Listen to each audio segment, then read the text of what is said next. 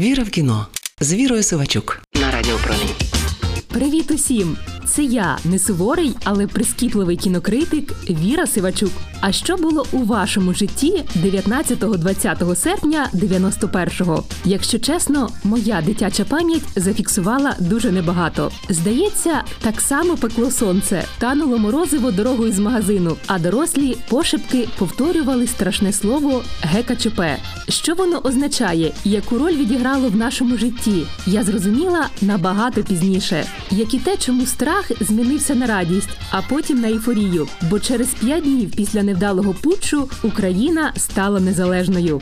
Але тоді, у 91-му, я лише спостерігала за всім, що відбувалося навколо, безтурботними дитячими очима. Життя йшло своїм плином. І не тільки п'ятирічної дитини. Режисер Аркадій Непиталюк зняв іронічну короткометражку про те, як новина про серпневий заколот вірвалася в життя літнього табору. Тоді їх називали піонерськими. Тому трагікомедія ГКЧП. Режисер Аркадій Непиталюк. Україна 2022 рік.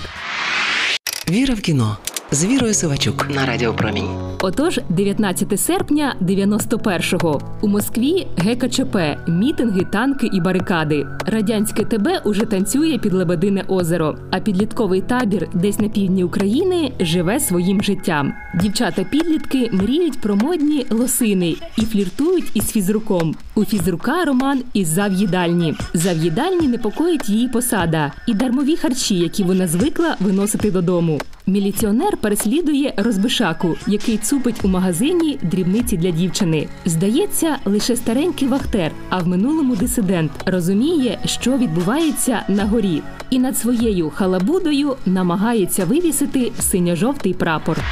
Віра в кіно з Вірою Сивачук. ГКЧП це дотепна і сумна короткометражка про останні дні радянського союзу, але не про самі події, які змінили плин історії, а про їхнє відлуння в житті звичайних людей. Чому дотепна, не треба довго пояснювати. Це видно з перших кадрів, як тільки з'являється мадам з їдальні у нейлонових лосинах. До речі, грає її акторка серіалу Спіймати Кайдаша Ірина Мак. Миттєво згадуєш усе, що знаєш від старшого покоління про королів радянського життя, зав'їдалень, складів і магазинів.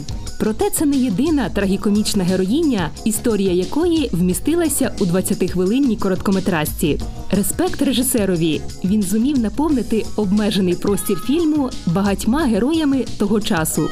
Тут і дівчата перебудови, в яких на думці лише хлопці, дискотеки і модне імпортне шмаття. Є міліціонер, який не здатен на щось більше ніж тижнями ловити дрібного злодюшку. Бо що радянська міліція така ж непохитна, як радянський союз, іронізує фільм його ж вустами. І нарешті дідусь із синьо-жовтим прапором теж трагікомічна постать.